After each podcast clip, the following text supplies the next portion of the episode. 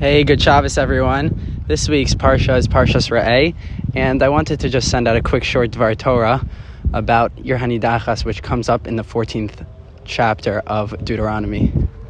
The Ir Hanidachas is a wayward city, and the halacha tells us that when an Ir Hanidachas happens, when there's a city that serves idolatry and all of its members serve idolatry, we actually have to kill that entire city and the person who started and instigated this Ir Hanidachas actually has to die.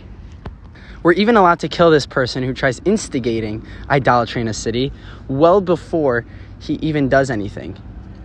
The reason we have this din, this halacha, is because one person can make a tremendous impact on many people, as we see by Ir Hanidachas.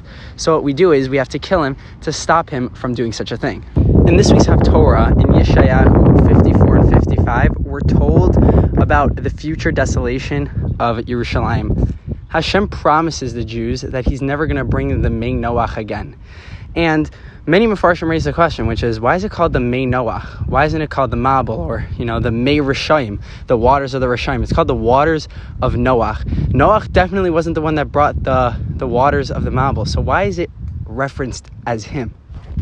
So many Mefarshim bring down that by Noach, Noach didn't stop the Mabul from happening, and he's heavily criticized for that. And because he didn't stop the Mabul from happening, it's as if he almost caused the Mabul itself. By Avraham, it's not called by Sdom, the Aish Avraham. It's just called the Aish Sdom. It's the fire of Sdom. It's not called the fire of Avram, though, that's for sure. And the question is, why by Avram is it not named after Avram? Avraham by Sdom, we know actually pleaded with Hashem if there are 10 people in the if there are 5 people in the if there are 2 people in the city, whatever. And he goes down and down until finally Hashem's like, you know what, I can't deal with this anymore, I have to destroy Sdom. But Avram really tried and pleaded with Hashem to save Sdom, whereas Noach didn't seem to do that, and Noach kind of just gave up on his generation. The connection between the Haftorah and the Parsha is pretty simple. The Haftorah is talking about people who decided to make a difference. They pleaded with God, they pleaded with their people to be better. Or people that didn't plead with their people to be better, such as Noach, and they're actually blamed for the failure.